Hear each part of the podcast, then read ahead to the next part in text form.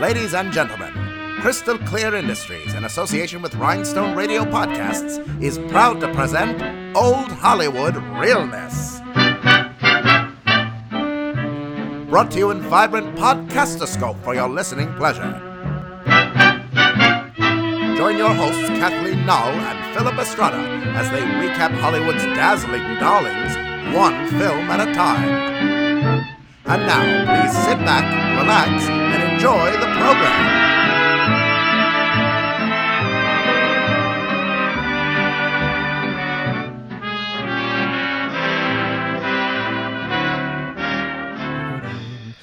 Oh my goodness. Technical difficulties, girl. It is. The struggle is real. How does science work? I don't know. Someone explain. Where's Steve Jobs when you need him? Like he needs to explain all of this to me right now. okay. Yeah, and everything that YouTube videos can't help me with. Yes, please. Oh my goodness, Kathleen, how are you doing? I'm doing great. How are you? I'm good. We're I'm snowbound right now. It's like Donner Party realness in my apartment. Um, Ryan's got about 15 more minutes left before I before I break into him and I eat him because Category is Donna Body Realist. exactly. Oh, cannibal elegance. um, yeah, so it's like mad crazy snowy up in here in Seattle, and it's just like apparently everyone's losing their minds because it doesn't snow that much here, and I'm just like, girl, calm down. Just and by the way, can you shovel your drive? Thank you. Shovel your sidewalks, please, because people are gonna kill themselves on these ice anyway.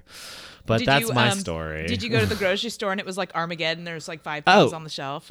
Oh, exactly. It was crazy. Everyone's of course posting photos and stuff like that, but it's it's hilarious. Um, it's funny because my uh, my coworker actually posted a photo of the empty grocery store, except for in the toilet paper aisle there was just one thing of like Cottonelle or something, and he's like, "What's going on here?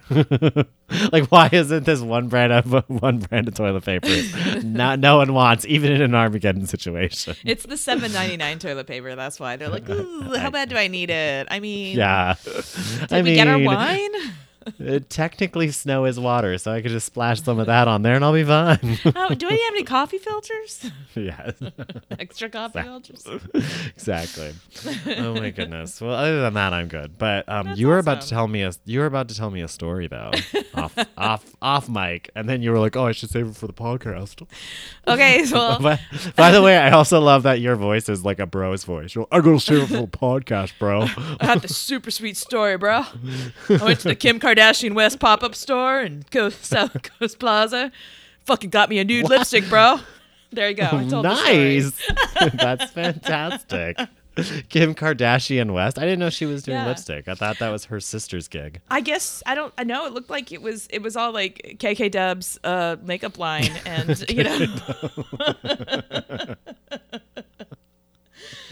Ew, that's gross. I and it love was it though. a, a weird whole entire store shopping experience, and uh, it was pretty. It was really interesting. Um, I uh, I ended up going with my aunt who was in town visiting um, from Oxford, England. I just wanted to. Maybe you've heard of it. Maybe you heard of it. And so I thought, hey, let me give you a real Orange County experience. Let's go shopping in South Coast Plaza and check out KK Deb's pop up store. Oh my god!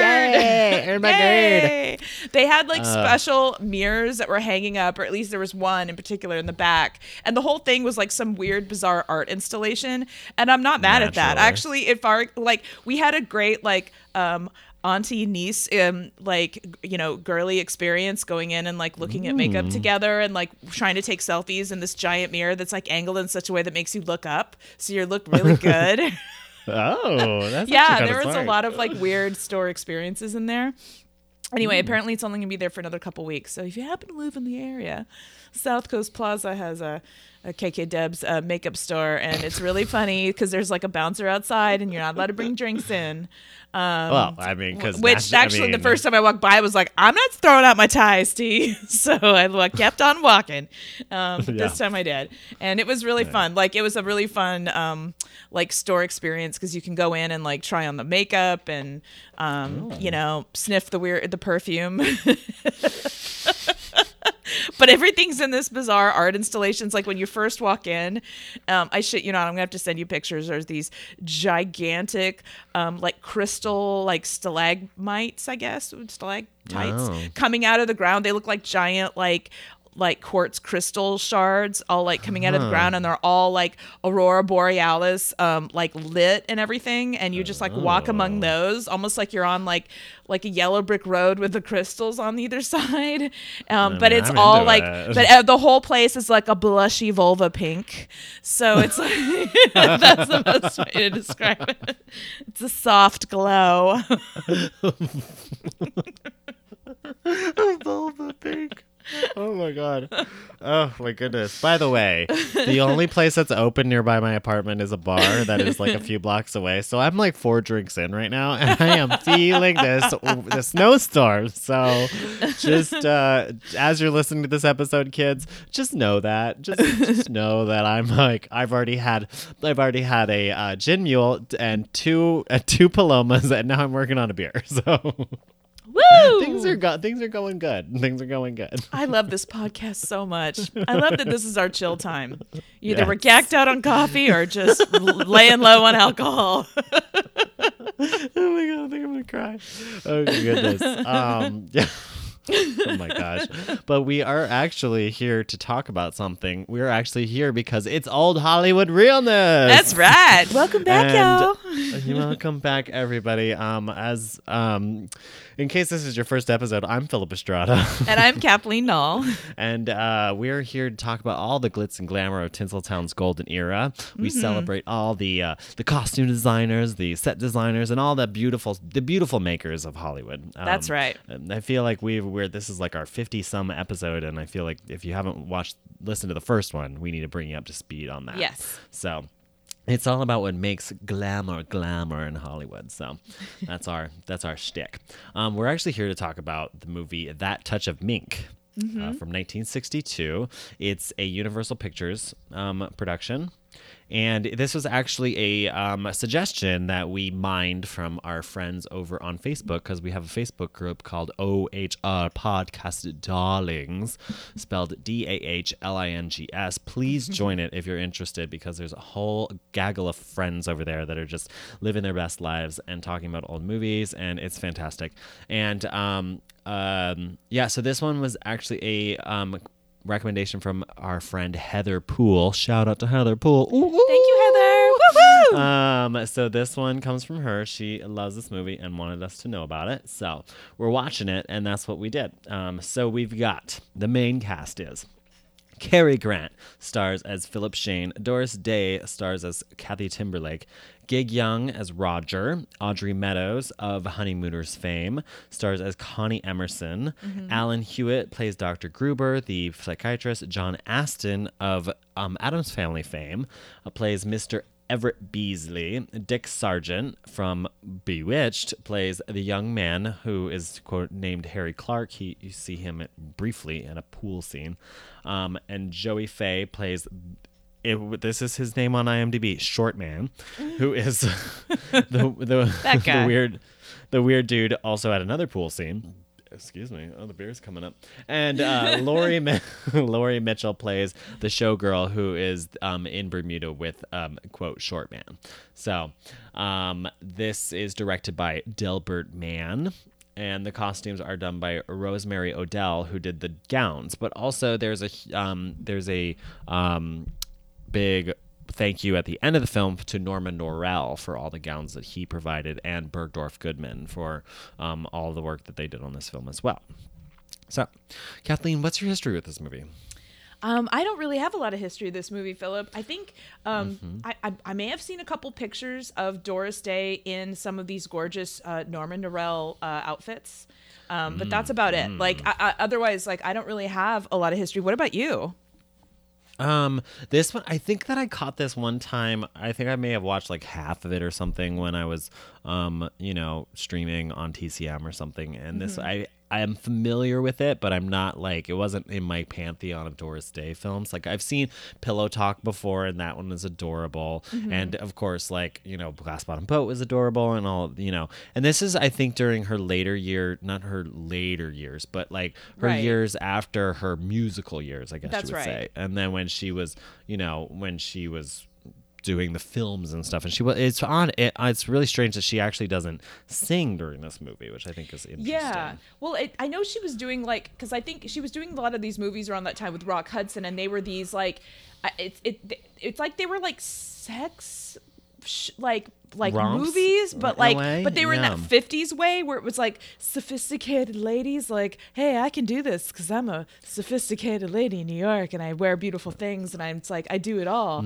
And i'm Mm. Yeah. and i'm dtf and like date around and hey what's up? Kinda. And, It's funny, actually, but now that you because it's not like that obvious 60s like like swinging 60s youth. It's like there's definitely leaning toward like like sophisticated like we're like very mad men i actually was i was so floored at how much i felt like mad men must have taken like direct cuts from this Yeah. because it it felt so much like that so strong Yeah, Jan- Janie Bryant must have really like paid attention to these movies because Yeah. they, um, who was the costume designer on Mad Men, but this is Mm-hmm. very much that era, that 1962. It's early 60s, Camelot, which, like which people, yeah, I think people forget that the 60s and the the when you think about the hippie movement and all of that stuff, that the hippie movement was like three years. It was like Mm-hmm. Yep. 66 to 69, and it ended right at 69, which culminated, of course, in the Manson murders, Yeah. which happened in 69 and um of which oddly enough Martin Melcher who who was the producer of this film was the father of Terry Melcher who Mm. Yes. was actually the original target of the Manson murders. Mm-hmm. Anywho, a whole deep dive you can do on that. It's crazy. But yeah so this movie, it's funny because it is like it is the early '60s, and it's moving away from that like kind of like puritanical in a way Mm-hmm. '50s that was happening, and you can tell there's like there oh the sexual revolution is starting, and there's the Yeah. conversation that's happening about sex, and this movie is very. Mm, can't say sex positive, but it is No. certainly sex adjacent. I don't know how to put it. It's very because there's some there's some lines that are straight up like I wrote one down like because there's some Yeah. straight up Oh. slut shaming going on and like shit that was like open about like oh what happened I belted her you know like like I mean, things that, that were like straight up like casual I mean, abuse that well that's definitely the scene that i'm talking about with quote short man him Yeah. Eh, that whole scene interaction between Cary grant and joey faye at the pool where you know Yeah. the because he apparently because there's that whole scene where they go um because his character and the showgirl character is like she's in bermuda and she's just like yeah girl get yours i'm getting mine too like in bermuda and you know we're gonna have to put out but you can just try and put them off as long as you can of course Mm-hmm. that's when the the character that you're talking about says that i belted her and i'm just like whoa casual domestic abuse and beating on women Yep. is not cool it's just like it's it happens and there's so many movies where that happens and it's just like it it needle scratches through that like scene. Yeah. it's just you're just like whoa it's so Yeah. weird oh Yep. my Uh, gosh Well, and actually, the, the line I wrote down was was earlier in the movie when um when she uh, after she's spotted at the automat, which is the super rad scene anyway with like I weird love- food, but like yeah. and she gets drug out of there and she's uh, drug up into Cary Grant's office. He's having uh, a meeting with these two old like rich biddies who are trying to get money from him for these like for this unwed mother's Mm-hmm. yeah. blah blah blah. And so then they see her come in, and um, she's kind of getting ushered into into the office, and uh, and the one lady's like, "Oh, what the like?" She because she's like, "Oh, that looks weird. Like, what the hell's going on?" The other lady puts her arm, and she's like, "No, no, dear." She's like, "When a man donate donates two million dollars, he's allowed to use the facilities. i mean that use is- the facilities." I was I mother's was home. shook. I was like, yo, use the faci- like she's a fucking toilet. Like what? like like I just love that they're just like, well, it's so funny because she like, had the harshest definitely- line in that whole movie. And you know it's just like it's just that whole thing of like it's that 60s mentality of boys will be boys which of course Yeah. does is like hopefully hopefully is crumbling away as soon as humanly possible like it's Mm-hmm. just it, there where they're just like well you know we're opening a, a home for unwed mothers and then the guys will be you know they'll just deal with their own things but i did like that there was a little bit of a clapback where um but I mean, a clapback in a way that has no repercussions was when Cary Grant was like, "For every unwed mother, there's an unwed father," and I'm like, "Yeah, but the father is Yeah. not saddled with a child." That's a slow clapback, though. re- That's like a silent well, clapback. a tiny clapback Yeah. where he's just like, you, you know, that? That it's almost just, clap. yeah, it's almost like you kind of wish Cary Grant was like, well, you know, he the guy should take responsibility for Yeah. their child, but it was just so interesting to see this kind of movie where it was just like they were like, you know, she's kind of wanting to like Kathy's character is that she she's the um I don't know. She's the object of affection of every every boss she's ever had. Yeah. and that that that was like kind of um that was kind of Audrey Meadows' character Connie was always being like the the exposition of being like oh she she's just everyone loves her and falls in love with her blah blah blah blah blah all that stuff right yeah. And there's nothing she can do about it. I'm just like, okay, that seems strange. And then she's just like kind of into it with Cary Grant, and then she kind of wants to go down, but she's conflicted about being free lovey and like, you know, being able to like live in her own skin and like have anonymous sex and all of that Yeah. stuff, or have like recreational sex in a way, if you think about it, because that's what this movie is about, is mm-hmm. really about recreational sex premarital and all of that stuff. Um and it just it's it's an interesting it's an interesting film. I definitely have Mm-hmm. to say that. It's it's it was an interesting watch in a way. Not a ton of looks though honestly. I wasn't Yeah. like i expected um I expected a little bit more from a uh, 60s kind of rom-com which is kind of catering to the ladies. I expected Yeah. a longer a longer fashion sequence if you will, you know, like the the big yeah, I mean, it's like you had Bergdorf Goodman at your hands and like, I know. you know. I love how like she comes out like for a trip to Bermuda and she looks like she's Wednesday Addams. Like she's just like head to toe in black with a little Peter Pan collar. I'm like, exactly. do you know where the Bermudas are? Well, the thing was, is it was so funny because like her uh, her very first look that she came out in, the one that she got splashed in the puddle with, in right, was like a taupe, kind of like Mm. So a, a khaki, a fucking love that khaki colored like swing coat. Fantastic. She looked wonderful, Mm-hmm. right? And then she goes to Bergdorf Goodman. They show her all of the eleganza, right? They Yep. show her like seven total gowns. Like they look Which fantastic, was right? really fun. That each that one kit, show. I mean, kitten heels as far as the eye could see, and I was good. feeling every single one of them. But then she goes, and then she's like, she's like total makeover, and she turns around and she's in a khaki colored coat with a fur lining, and I was like, Yeah. wait, that she went from khaki to khaki with fur lining. I was like, not a huge makeover. I, I think she's trying to say with that, that that she is a sensible Midwestern girl. And she's Yeah, like, look, perhaps. um, I got taken to get treats. I'm gonna get me if I can get one thing. I'm going for the mink coat because I'm gonna use this later, and I But will have this mink, for but it. but, but it was, was a mink lined lined. coat. It I wasn't do even like really a- at this point not want that touching my. I'm like super skeeved about the idea of like real fur touching my skin at this point. I don't feel of it like a source of luxury. I'm. It feels more, especially I think now that I have a cat who feels so soft and fluffy, like I could wear him like a mink stole. It's like weirds me out that I'd even want to like. I'm gonna roll in this skin. like I'm just no what roll in this furry skin. Ugh. Oh well, I'll just keep my comments to myself. I mean, I know, I know. Look, look, look. I get it. It's very luxurious. just, there's something so beautiful about fox fur that's It dyed navy is, blue. I can't help it. Did, but would you want it like touching your skin, like like a fur Um, lined vest? well, I mean, I used to wear one at my old office at my old job during the winter. like, but Well, I mean, hey, I didn't pay for it. I'm just I didn't pay for it, and it was I just knitted feel like the too. way she's wearing it, I'd be like, oh, I'm getting hot Yeah, it's a bit so crazy. fast. yeah. Although my favorite my favorite experience is what like we had this we it was funny. We had this vest. It was a vest that was um knitted fox fur. So basically they took the fur and they cut it into tiny little strips and then they ended up knitting it. So it was fur on the inside and the outside. Wow. It was beautiful. And it was navy blue too. They had dyed it navy blue. It was fantastic. They weren't using it for anything and they were going to put it in sample sale. And I was like, bitch, no, you ain't sample selling fox fur. That's stupid. Especially if you're going to send this to Ohio to be fu- sample sale. Like, no, they don't deserve it. So I kept it in the office and I just had it as my office fur, which I would use it as a cowl. Like, I would, like, kind of create, I used the vest but didn't use the armhole. So it just became like my neck band. And I would just have like a fox fur just to keep me warm. And one time I went out during lunch and it was freezing cold during the winter in New York. So I used it as like I put my coat on, my heavy coat on, and all that stuff. And then I used the fox fur as like a scarf. And I walked around and this big giant like stylish black dude stopped me and he was like, "Hey," he's like, "What kind of fur is that?" And I was like, "He's like, is that mink?" And I'm like, "No, it's fox." And he's like, "That looks good." And I was just like, "I still got it." I was like, "That's right, still got it."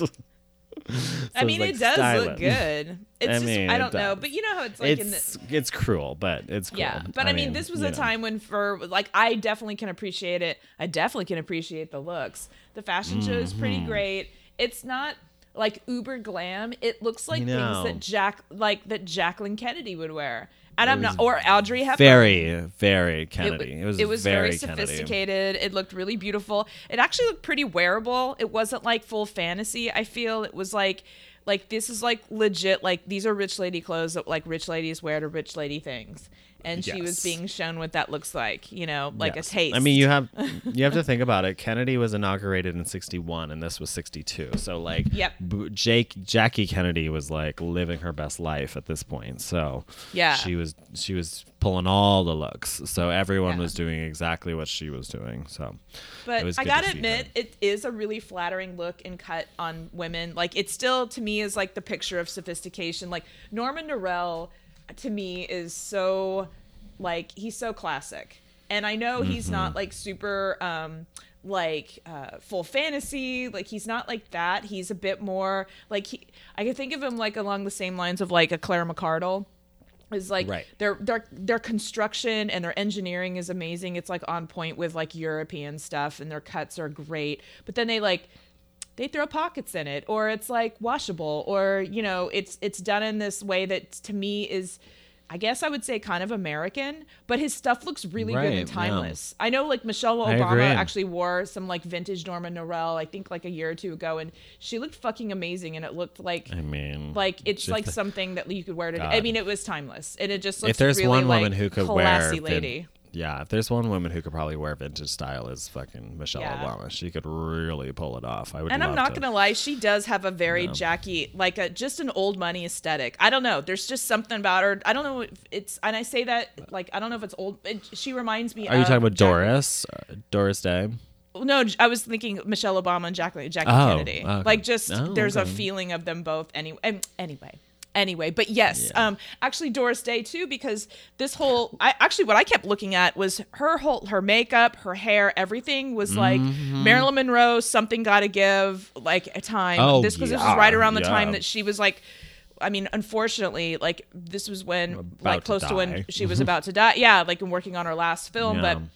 She definitely was uh, a, an esque of Marilyn Monroe. She and she, I think Doris Day is very sexy, but she's very Mm-hmm. feisty too, and sort of plucky, and has this, you know, she's got freckles, and she's, um, Right. you know, yeah. Um, she's like that honest. She's like it's so funny because this movie is about sex and she's kind of not the most sexy character. Like she's Yeah. not the most sexy actress, but she has kind of this like she can bring the appeal to her. looks. Yeah, like when they, well, I think the camera just loves her. The way they do that sort of male gaze camera work on her. Like there's a lot of those Mm-hmm. where it's like they'll put her in a backless dress and they'll start a scene where she's like at the record player and they'll just pan up to her like in a backless dress and then she'll turn around and be like, Mm-hmm. "Hi," you know, and it's like, well, now you're already like, "Yes," you know, who are who is this blonde with this amazing French twist hair up or whatever? Oh my God, that hair that she beehive that she had. had. Oh my god, that was so like when Betty Draper went to Italy. I couldn't. Oh my god, that's exactly yes. I couldn't exactly stop looking at it and being like, "That's it." The, the look, the shape, everything. Like they must have watched a touch of mink to get that because it it had Yeah. a it was like a real beehive, like not like over the top drag queen. Not that anything wrong with that, but I'm just saying it looked like I'm like take no. note, like our grandmothers and great grandmothers would have worn that shit like normal, like they would have gone and got that done. The way we go and get like barrel roll curls at a dry bar. Like they would have got, Yeah. you know, they would have got a beehive done. Exactly. I mean, it's so good. Um, yeah. So um, the costume designer Rosemary or Odell, actually, I did want to like highlight her. Oh yeah, I'm going on about like sorry, but like Nor yeah, Norman Norell. no, but the, Norman uh, Norell. you know, I mean, he did a lot of the gowns. Like he did, he was quote. He was like kind of. Um, he was credited for the the costumes. Well, the the gowns in the scene that had like the fashion show in Bergdorf Goodman, and like he was a huge deal in the '60s and stuff. But um, Rosemary Odell had a huge, long storied career in Hollywood. Like she, um, and by the way, she only died in 1992. So um, she's been around. Um, she actually started her career. Her quote, her credits started in 45 with "Easy to Look At," which is, um, you know, it's just a cute little.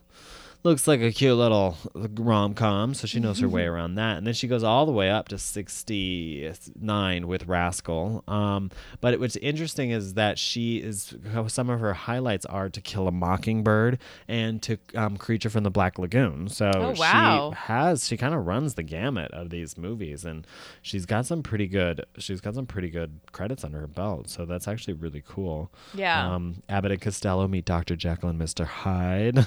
Sounds like she was a really great like coordinator, like a costume coordinator, getting all the Probably- looks yeah. and like the suits and like doing sort of like you know the less glamorous bits of it, but still highly important and like you know orchestrating all of that together. Right.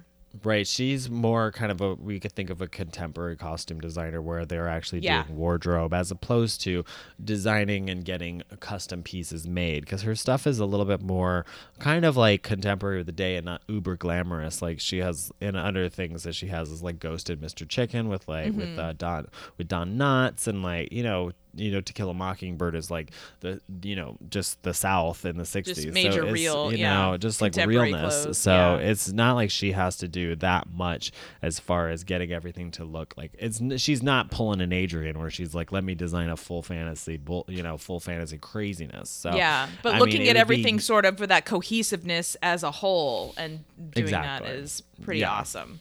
and this movie like um I think that uh all the looks of this movie had a very kind of like were very on point for the 60s Oh, and looked amazing, really beautiful too. amazing, Um, yeah. My god i mean and also i was honestly i was in love with audrey Mad- meadows and i wanted her to be Yes. like more of this movie like i could not get enough of her character Oh my God, she was She so good and looked the- beautiful. By the way, like over there, Yes. she was so sassy and just great. Yes, and it's so funny because this would have been wasn't I gotta Google when the honeymooners was because she was like in the honeymooners. That have only been like about five or eight years ago, like before this? Really? maybe or maybe um, even let- less, because they It were like was- oh, fifties, right? It ran. Oh, it was so funny. It only ran for one year, so fifty-five to fifty-six. Okay. So a total of thirty-nine episodes. That's crazy for such an iconic show. So she had been around. I mean, so it's just so funny that she'd only been acting for in that show for a year. And apparently, I had read that Cary Grant was a huge fan of um, of Audrey Meadows, so he made sure that she got that. And I loved the um the automat scenes. I thought I that, 'cause love the automat automats scenes, don't too. exist they really exist anymore but i just love that scene like the scenes in there were so fun just to see Yeah. her like how that was set up and how they were like people were ordering food from the automat and it was Yeah. just like such a fun thing and i do want to note that so the free food that Doris Day received from that scene was a chicken pot pie, a baked potato, peas and carrots, Yep. and then a piece of cake for lunch. Yeah. so she got a five course meal for lunch. I know. I, I was kind of taking note of that too, and then I was like, "Is it weird so much that I'm thinking about the food?" And then I'm like, all mad that she leaves it behind. I'm like, Oh my "No, gosh, she didn't even need to get a single. She didn't even need to get like eat it, and I was like, "Girl, I want that chicken pot pie." I love a chicken pot pie. I'm oh my god, lie. it's so good. I know. It's the best. Marie Callender's chicken pot pie. Yes, Hell yeah, that stuff is good. Yeah, sh- throw that shit in the oven. yes. I just love that she got all that food for free. I'm like, and this is lunch? yeah, but then I saw the boss was like all upset that he gave her that food, and like I don't know, a part of me is like, yeah, you know, he kind of has a right to be upset. That's kind of shitty Yeah. thing to do. That's his inventory. I Look mean, at you us. just gave away like so much food. I just like I just love that I was just like, girl, that is a lot of food. You can be shitting a brick in about an yeah, hour. Yeah, that's a bit heavy if you're like Yes. job job hunting, you know. yes, she's Job like, She's interview. at the job interview, just being like, "I'm sorry, I just gotta, I just gotta take a nap for a second because I had a really heavy lunch." I know. Could I'm usually the opposite. I'm like, no, I'm good. I want to wait. I'm nervous energy. I gotta wait. yeah, I'm like, I'll just kind of like graze throughout the day on my Yeah, lunch rather yeah. than sit down and eat fucking pa- three pounds of food. but I mean, you know, the '60s was different, so what do you know? It's so weird. Like there's so many things going on in here where it's like it's so all over the place and even like the representation of well I, uh, obviously like the representation of women but men as well and and the roles and responsibilities and just Cary Grant and like I know obviously I think different people had you could just tell there's been there were influences over this movie whether it was Cary Grant having a, a heavy hand in certain things or Yeah, from what I I understand uh, you know uh, uh, Marty Melcher stepped in and you know on certain things that like you know Doris was very much a Mariah Carey where she only wanted to be filmed from like one side of her face. And like and like there was that whole thing. And like so you know it was just very like yeah it was it was a I little just kinda bizarre love the idea of America's sweetheart Doris Day being a fucking like Mariah Carey style diva, which is Mm-hmm. just, like obsessed with the one side. And apparently, yeah, I had read that as well. But it seemed like Cary Grant kind of had a little bit of a, like home, like he kind of inserted himself in a lot of sort of like extraneous stuff. yeah no i think he just would try to find he wanted his way and then if like the fact that she was so particular about that he's like well, why can't i just do like he just wanted to be able to do what he wanted and not be you know. right. I mean, but he i guess he, he kind of had dictated a bit of the wardrobe you know and kind of had a hand in Mm-hmm. selecting all that he got very like very alfred hitchcock with her wardrobe I'm just um, like, girl. But uh, I'm but like- it was I'm it like, was "Queen, cute, please," You know? I you know. know the- I mean, I he did he did select some looks. I mean, it, you know, I, I have to say, I'm like, eh, just I really do love that coat she has in the beginning, and then the suit. Well, the ra- like, yeah. little- oh, I really really love that whole getup. is so cute with the black shoes It's- and the black gloves, and oh, yeah, mwah, so cute. I mean, it's really the, wearable. Her, her but her her dress has like the little tiny little like almost like spaghetti bow in the front. Like it's a really so cute. cute. and it's functional Um, like she takes it off and then she's and it's like the little jackie o like chanel kind of Mm-hmm. coat and then it's got a whole other like shift dress underneath and it looks Yeah. like it's almost like because she pulls on it so it either is like it's probably not cut on the bias but it's definitely like one of those early early probably like a wool knit or something that's like or like yeah, really like a luxe, jersey wool you know? or something. Yeah, yeah yeah I mean, it was probably really Oh. beautiful. But it, I had read uh, where I was reading somewhere that Cary Grant like even chose the raincoat. Like he, I that's what I heard too. He was very like, particular about it. personally called the manufacturer of the raincoat to like get it for her and all this. I was just like, girl, you need a. I'm like, calm down, queen. It's just a Yeah. raincoat. Like, Well, and it's weird too because I guess he was originally like it was between either him or Rock Hudson, and they ended up going with Cary Right. Grant. And I'm kind of glad they did though because Rock Hudson was still a lot younger than Cary Grant, and I just can't picture somebody that young like being that accomplished. So it kind of like to me made a bit more sense that he'd be this like uber rich dude because he's like lived a life, you know. yeah, But if he The comes one- up there like he's Christian Grey, you're just like, no. yeah. A it's a 22 year old bit- billionaire? I don't think so. Like, Yeah. The thing that did, but the thing that didn't really connect for me too much was is just the instant, like how the instant love connection that they had. Apparently, I just wish that they Yeah, had done that was a more. bit- I wish that they had done more with like either like swelling of music or like some Yeah. or sort of like they kind of if they really because it's a romantic comedy, like go heavy Mm-hmm. handed on that. I just feel like if they had done that, I would have been a little bit more connected to their romance because I don't feel Yeah. for me personally, which is not everyone's experience, I don't think that I was as connected to their relationship, like Yeah. how their immediate connection as they wanted me to be by watching it. Does that Agreed. make sense? I, I don't think like, she had the same chemistry as her and Rock Hudson. I feel like when they're on, like when you watch them, even though like yeah, you know, like okay, whatever, he's gay, straight, but like they're they No, they're twink, yeah. their They're- eyes by, twinkle, by the way, and they look by the way, you know? they're both gay. like, I mean, right? gay. Yeah, but they, I they make it work. Like they look they look Yeah. like they're really like you feel like like something's happening, you know, and you're like, Right, and- oh, you know, Yeah, and I mean, you get it as you go along. You're like, oh, okay, I, I get that there's a connection, but I feel like there could have been more manufactured through like the diet, through the directing and the Mm-hmm. sound editing, or some something could have been a little bit more heavy-handed, where they've been like a little bit more like just when well, they they were playing meet, that like in- bewitchy style music that was very a bewitchy. I dream of Jeannie. They needed I- more yeah, of that, yes. like when she would stare at him and go all goo goo eyed. Like that would yeah, been there great. needed you to be more goo goo scenes where she just Yeah. is like I kind of like falling. out. They, I feel like it was just a little bit too subtle for me, which is Yeah. odd that I want. Well, I felt it was.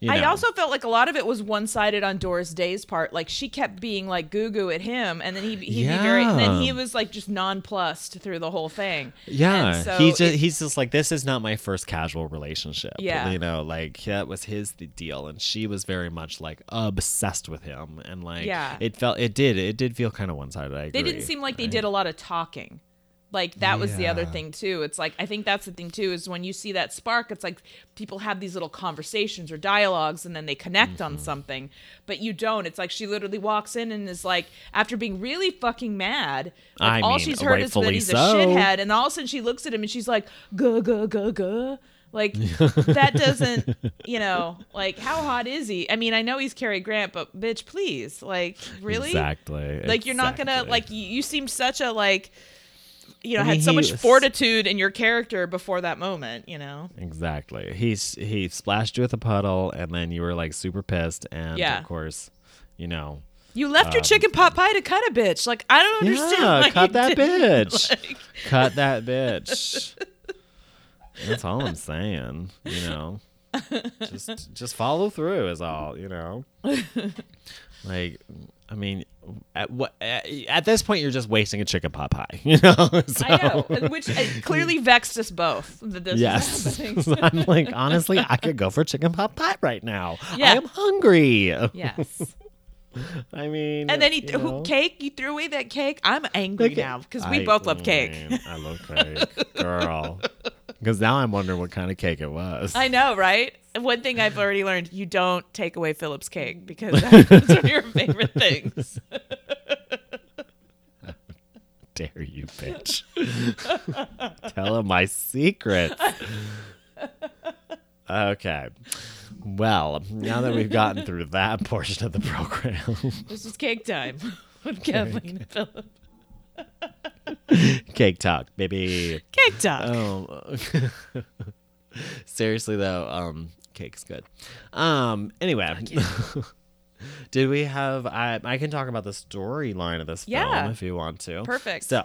Um, I can recap. Um, please feel free to jump in at any moment because I hope you do. Um, you Jumping in. pepper this pepper this recap with flavor. Um, so I'll take out the tapatio. See what happens.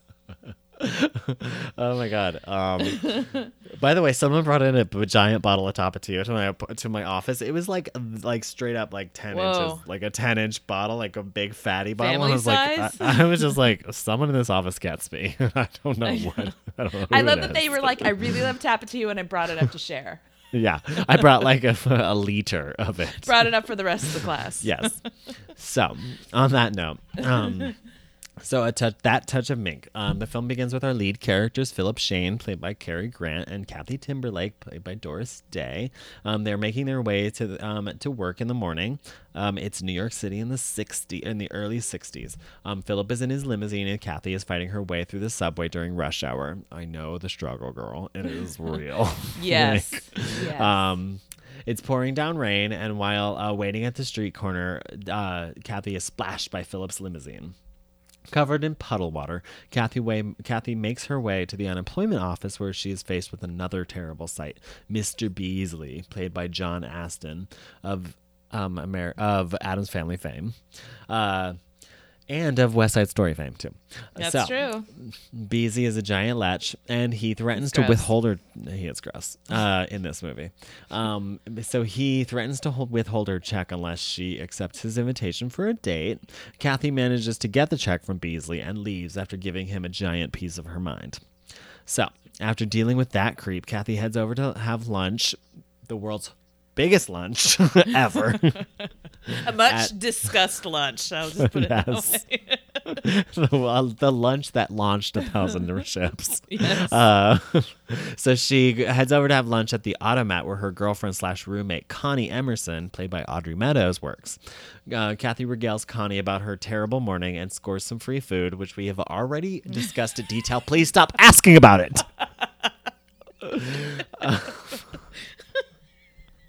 But we this both want Popeye. I just, We're just leaving it at that. Chicken pie, chicken pie, chicken pie pie.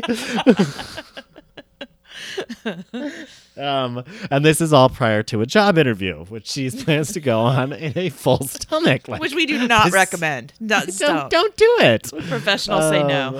Um, Just, just. Don't. Can you imagine her like sl- slouching in a chair with a big old like kind of a fart? She qualify for this job. She's like, "Girl, have a food, baby." Oh, My tummy be gurgling. Yeah.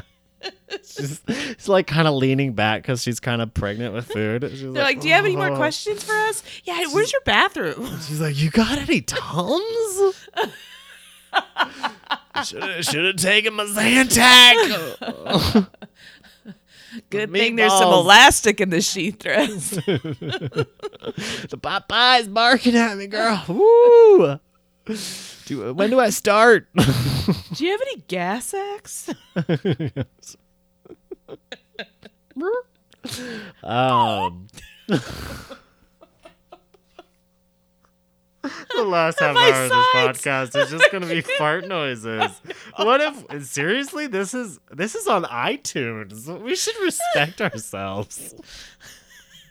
Philip, dignity. Always dignity.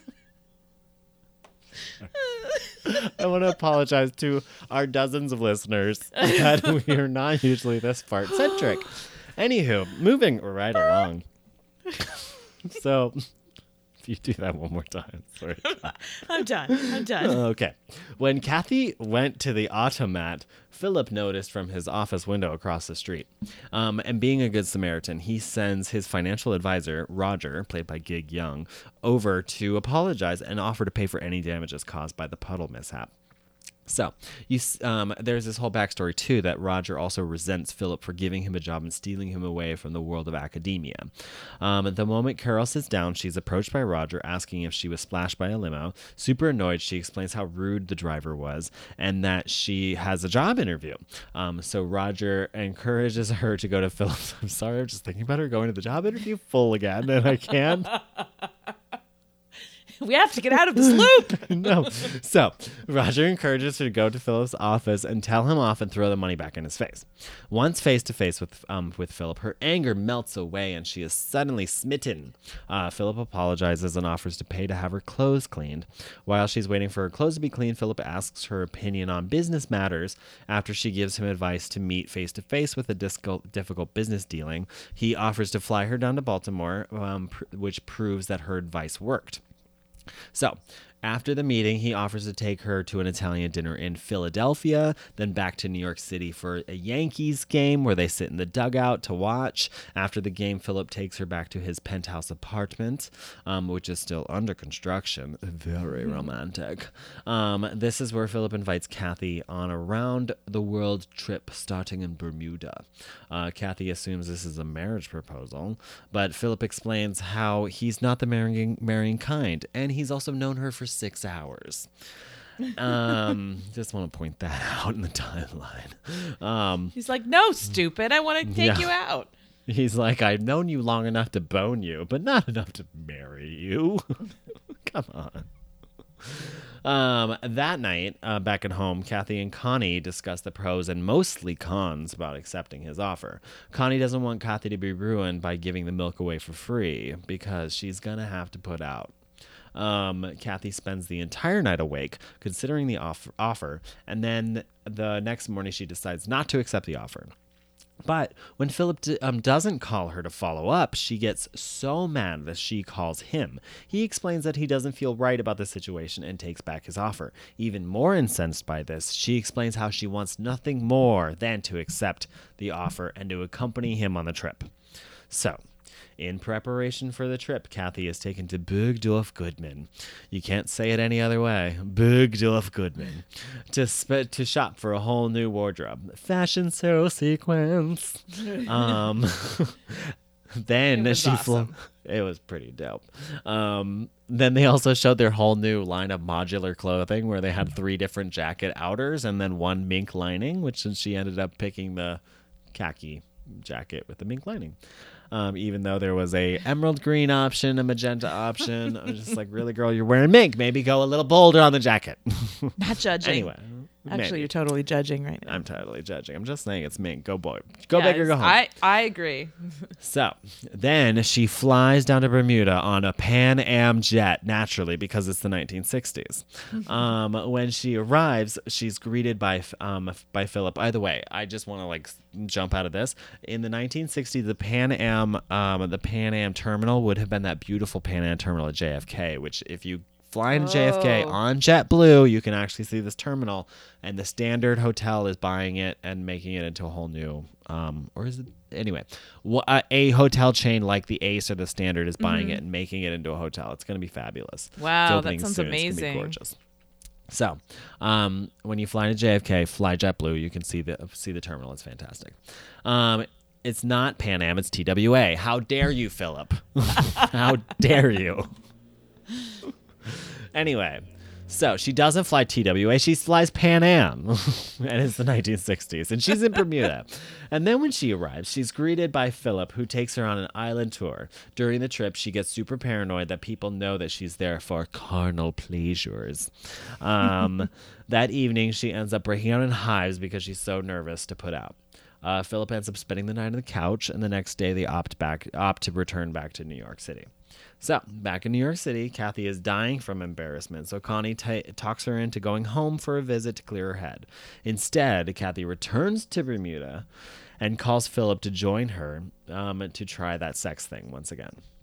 So, while waiting for her, waiting for him, she quiets her nerves with a full bottle of booze. Uh, when Philip arrives, she's shit faced, and Kathy ends up falling off the balcony and landing on the awning over the hotel entrance, having to be carried through the through the lobby.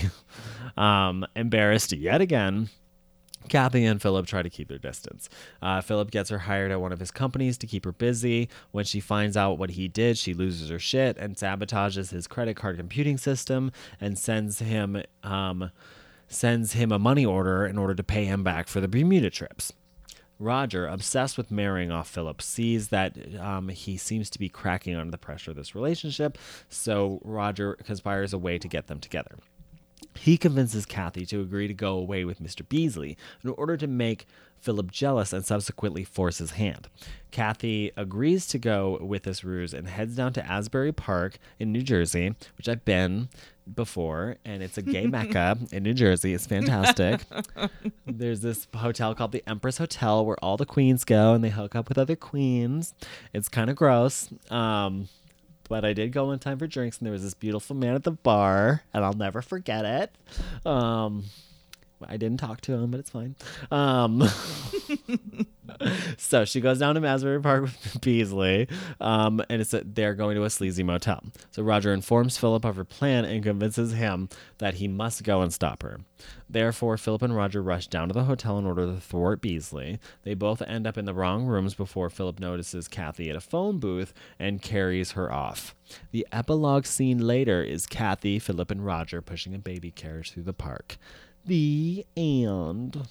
Well, we we wrapped that up nicely, I, I guess. there's there's a lot of shit that happens in this movie, but I mean, Jesus, it's only an hour long. I mean, the Yeah. podcast is only an hour Oh, long. I right. mean, like we all have lives to live. oh my goodness. So, with that, Kathleen, what is your favorite look from this movie? I need to know all your highlights. I want to know your thoughts and feelings. Well, actually, uh, probably I guess my favorite overall look would be the first thing she's in, which is that gorgeous coat with a beautiful like cream colored um like sheath dress and little matching jacket with the black gloves, black shoes. I just really love that the Mm-hmm. most. But then I guess my second fave, I really love that black dress. She looked amazing when she I was in the beehive with the black dress and she gets hives or whatever.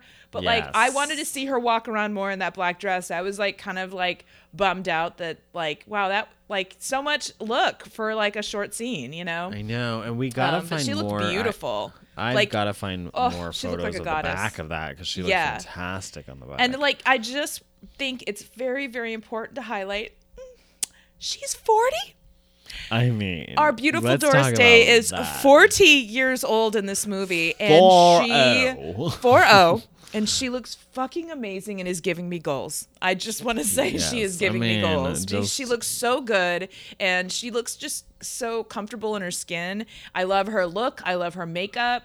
Everything. She's just so like she looks amazing amazing for any age but just amazing when i'm just like you're fucking 40 girl you look and you're like playing this game like you're 32 you know maybe and like Yes. but it works it totally works even though like they don't really say any much about her age but you definitely get the idea that her and her friend are in their 30s like i i would think that you know right, and that's and the for that various was- circumstances they're alone in new york trying to make it work as working like working girls you know and Right, we I don't think know they what were their supposed to be is younger though. Like clearly they should have been. They they Yeah. were, should have been aging them down.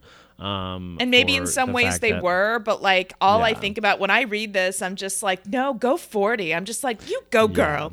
You fucking go. Yeah. You know, like it's just, it's so like she looks so good and like healthy and amazing. And yeah, Mm-hmm. it gives me goals. So Yeah, it, but for me though, it does seem a little strange that she would be so like nervous about sex at forty though. For real, like, yeah. girl, girl. yeah, it's again, it's that whole stigma, but like I just, but I guess, yeah, if I took her out of the movie and just looked at her as a person, I'm just like, slow clap for you, honey. Woof! Look at that. Like, I think I might have a girl crush. You look good. You like, she's so pretty. And I love how they did the whole like Marilyn makeup on her basically and the Marilyn hair. And it, it but it really works. And, but except, you know, and she wears that very, Doris Day has that very distinctive, like coral, almost orangey lipstick that she wears, but it looks so good because she has that like peaches and cream skin. And you can tell she's very freckly when they don't do a ton of pancake makeup on her. Um, and she just Yeah. looks so cute with the turned up nose. She just has that like bright sunny kind of look to her but she's also very strong. Like i love that she's just like i'm very beautiful but i'm also very like strong and go fuck yourself. Like i just love that you know? Go fuck yourself. um you know i feel like I, you see that definitely more in like I, you know like calamity jane when she does that and stuff but i just love her. I love her and i love the way she sings i think she's so I wish she had sung in this Underestimated movie. Though. I really do wish that she had sung in this movie. Like it would I have do been too. so nice. But I love her voice, and I, she enunciates words with such emotion um, that I just I love it. I think she's so inspirational in that way, and it's so interesting too because she's always playing these roles where she's absolutely beautiful and like finding the perfect man and doing all this stuff, and then Mm-hmm. meanwhile she just really got took to the cleaners.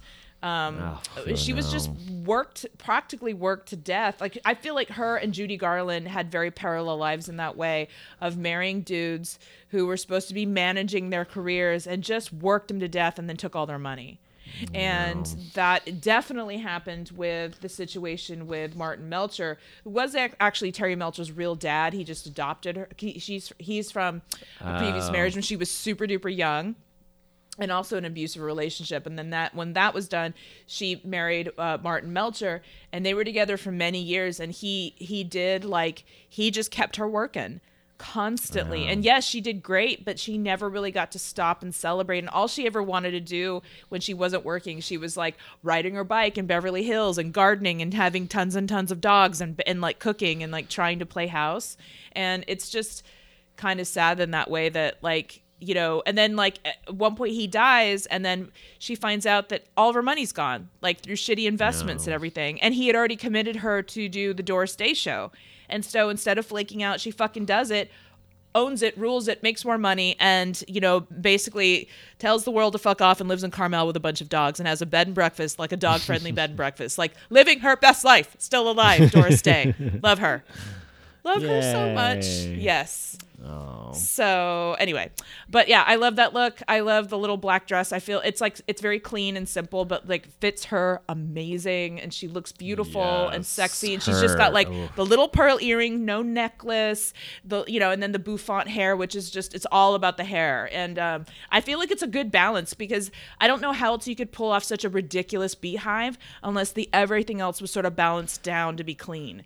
You I know think that's I mean? really what the 60s were about, though. Like Yeah. The early 60s when the beehive, when the hair started getting a little bit bigger and things Yeah. started getting a little bit weirder. That's when like the the makeup and the hair st- or the makeup and the jewelry started getting pared down, and it was kind of a balance between the Mm-hmm. It two. was, you know, yeah, because you getting- solid color, beautiful, like solid color, like um, long or you know covered body with like minimal or very tasteful jewelry, like pearls and stuff, and then just the hair hairscapade of just odyssey, and and really beautiful, like uh, beautiful coiffures, like whether it's a flip or beehives or whatever. Like you have to admit, it was really like. People would never, will ne- like the amount of time people took and the, how important Yeah. that was is we can't really quantify that.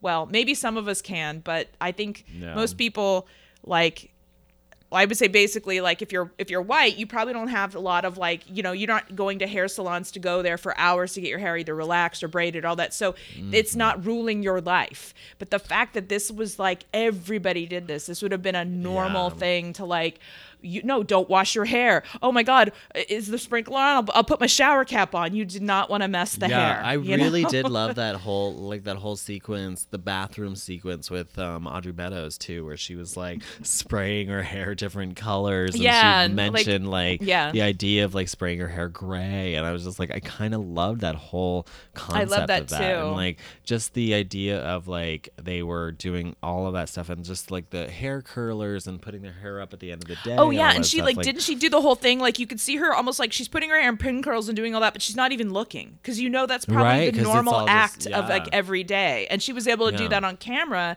Like that's not faking it. That's like what you would have done every day. Mhm, and then and I used to hear stories of that, like of that, yeah, like, like yeah. when you when you do that every night, you could literally put your hair in rollers not in the mirror without a comb. Yeah. you just knew and how then to you also like your hair. Like there was also that savant. thing too where like women would do the thing where they put their hair you'd see they'd put their hair in like a, a curlers and then a scarf but they'd leave their bangs out and then they like put the scarf in and they could actually still go out and like Yeah. do things and still look like not like they're they would hide you could kind of like partially hide the like, curlers. yeah. it was I like I, such love a- like seeing rockabilly girls kind of still do well throughout the years do that kind of stuff. It's, yeah it can be a super look. cute It's it's, a cute. cute look it's a good look um Yeah. yeah It's a good way to balance like the glamour with practicality. Like I think that's the Mm-hmm. reality is like to look that way takes time.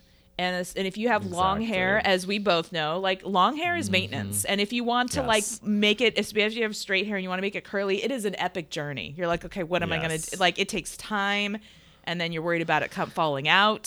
So I am, yeah. I'm considering learning how to do a wet set. That's all I'm saying. Just it's I'm Yeah. I'm on a hair journey right now. So, hair, uh, hair escapade. hair escapade. I'm learning what I need to do. I'm like, what do I need to do? Do I need to get hot rollers for this mane? Do I need to do? Do I need to get? Do I need to start pin curling it every single night? What do I need to do? That'd be fun. But I'm it's like, like- but all that's like practice. It's all about technique and practice. And like if if if you don't, it's sort of like painting your own nails or doing anything like that. If you don't know or plucking your own eyebrows, like if Oh, you don't know or practice, like you're kind of just like, oh, is this how it works? No, what went wrong? I just gotta live with this for the next six weeks. Um, oh no, it'll it'll grow back. It's fine. It's yeah.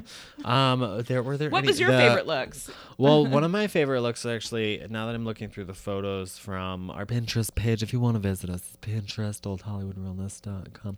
Anyway, um, there's, uh, I think that one of my favorite looks was actually in the fashion show, um, was this full length sheath gown with a low back and it's all Oh, sequins yeah. and she's wearing it with white gloves and she's got like a tiny little like fishtail train on it. It's That was pretty amazing. Super glam. Tiny little kitten heel because it's 1962, you know, giving it, you know, feeling it and all of that No, stuff. you're right. I, it's not that I forgot about the fashion show. It's just that it happened so fast. And it's so, and they never reference those those looks again. No, that's what's so strange. It's like, and the, the the one look that they do pull from the show is like the most kind of subdued, look, Subdued, and it's yeah. it's not the biggest. and it's like, not throughout the whole film, look. like the rest of the film, Right. right? Like she's not running Right. up to him in her mink coat, you know. Right, it's not like the the women where like the the looks are then appropriated later on in the film and stuff like that. Yeah. So it's just it was kind of an interesting kind of like weird not throwaway scene, but just kind of like eye candy for the ladies, I guess you Yeah. could say. They, they knew who they were making this ma- this movie for. So, um No, you're was- right. There were some looks in that fashion show, like for real, like Exactly, uh, the outerwear, yeah. like that green. Uh, there was like that green cape, like shaped, like cape coat thing that was pretty awesome too. Oh my but God, yeah, for real. Really cute stuff. But Yeah. um there was that look and then there was also I really loved I just loved Audrey Meadows' character. I think she was super cute. She had like really good looks and then she also had like her her um her uniform that she wore. The automat was really cute with like the Yeah. sort of like kind of green scarf and stuff and it was I just I thought they were really cute. And everything was really practical and like post 50s kind of moving into the 60s kind of look and everything was really super cute. And there's also this really cute I'd love to see I can't really find good photos of it, but the look that she wears in the very final se- sequence when she's going down to Asbury Park where I saw that one guy at the bar who's really cute and I didn't speak to him, but um she was wearing like this really cute like coral like fiery coral red like kind of wool sheath number again Oh, like yeah, again yeah, like yeah. there's the color that she she she can really wear color like it's and I wish that she did more because like she can really wear color but a lot of times she ends up in taupes and stuff so Who, Audrey Meadows? to- no uh Doris Day Doris Day. Oh, I know. They love to put her in like white and beige and but she very, can like, really wear color like I think Girl, that she know. sh- and She could wear like a hot yellow or red, Yes, like yes, so really well. And For a like, Mm-hmm. woman who's like blonde and like darker, like a kind of like a paler skin, she can actually really wear color. And Yeah. but even Audrey Meadows again has like that kind of like auburnish hair, and she looks she looks fantastic. Like I love her. She does look fantastic. Love her. Yeah, I really love her auburn hair, and you know she got that shit done um, Mm-hmm. every Saturday at 3 p.m. until the day she died. But then You when she sprayed that tiny little, just that one piece in the front that was gray, and I was like, Yeah. "Yes, Bonnie Raitt, get it, girl! I loved it. Like just the one little tiny like." I know. And Right then it's the like, front, why would you think that would be? I don't know. Like, like I'm gonna be like, like I'm a cougar tonight. I don't know what that means. Like, what would it. that I represent? I- but Well, she was was like, cute. she was like, maybe if I spray it gray, people will feel bad for me. I was Oh, like, yeah, feel bad I for me." Love it. I love it. I love it so much. Um, I couldn't get enough of it. Speaking of which, I have a hair appointment on Valentine's Day. I'm gonna get my Okay. ends cut, getting a Alright. facial. I'll report back and let you know how that's it goes. awesome. I Hey, it's haven't all gone about to self care, right? I haven't gone to a hair appointment since I left New York, so just saying. What? Things, yeah, it's I just can't commit anyway. So you're saying is- that you might have a, few different- dead ends to trim off at some point. Yeah, Yeah. It might it might come down a little. My my length might come down, but anyway, that's a It won't be like butt length. Is it be? I know. It'll be like Won't be waist length. Maybe. it's gonna be mid back and not waist length. You know, Okay. I would like to. I do want it to be Cher length. That's all I'm saying. Maybe I'll get those Cher sideburns cut in too. Oh, that would be actually From like cool. from like bangs and the sideburns from like the the early Sonny and Cher show. I think that would be really cute, but I think you definitely would have to have a heavy front bang. Otherwise, it's going to look too mullety. You have to make sure it's like kind of clearly defined, and it's like, yeah. And there's nothing weirder than a man with bangs, so I'm gonna do it. It's gonna be Mm-hmm. great.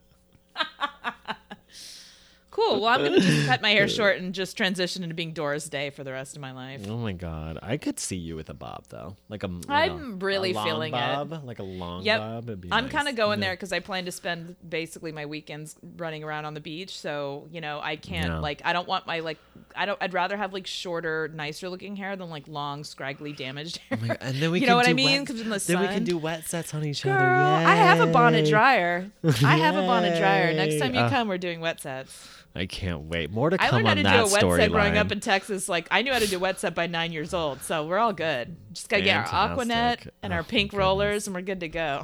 It's fantastic. Oh my God! Did we have anything more to? T- clearly, we've run out of things to talk about on this movie. I know, but I know. now Ooh, that we're well, I'll just- transitioning into just- hair. I'll just uh, speaking of it's so funny learning all those things like girly things to do at a fairly early age because um my, when my aunt came to visit she brought over some old pictures that she had in storage of me and my sisters when we were like really young like toddler Aw. age and I was like I'll have to take pictures of you because so many of them are it's like me with my sisters and it's like who's that little boy with his baby sisters because I do not look like a female at all. I'm totally okay with it because I think I looked really cute, but I'm just like, it's hilarious how ungirl look. I like. I mean, there's seriously ones I have like a blonde bowl cut with a Dodgers cap on and like a ringer T-shirt and jeans, and then my sister standing next to me in a dress, and I got like my hand on my hip, like, "Hey, Queen," you know, just like. like full Jodie Foster. kind of yeah pretty much yeah like just that really early channeling that very early and just like like, wow like Freaky know. Friday Candleshoe. I get it. It's yeah it was a, then they smash all that outlet out of you as you grow up and you know in Naturally. At that Yeah. time so girly my now goodness. anyway Yeah. Oh my goodness. Um, well, with that, I want to thank everybody for listening to our episode. Um, fourth beer is kicking in, girl. Um, uh, you can catch us over on social media. Old Hollywood Realness on Facebook, OHR Podcast on Twitter, Old Hollywood Realness on Instagram. Uh, please join our Facebook group so that you can um, uh, correspond with other listeners of the show and Yes. other fans of Old Hollywood, Old Hollywood in general. OHR Podcast Dahlings, D A H L I N G S. It's a it's a nonstop party over there. and we Um, take requests yes, please. We're always we're mining for more requests as well, so that we can keep this going. It's gonna be fantastic. Um, give us a five star rating and review us over on iTunes, so that we can. Um, it'll help us out with the visibility of the podcast, which is awesome. Huge shout out to our buddy Hal Lublin for his vocal talents at the top of the podcast, keeping us sounding fresh and profesh every single week. Um, and with that, I got nothing else to say, but thank you for listening to Old Hollywood Realness. bye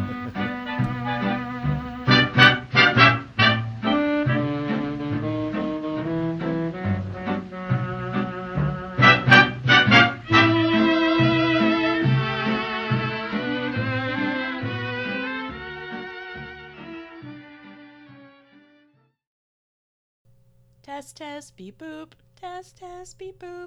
Boop, boop, beep, boop.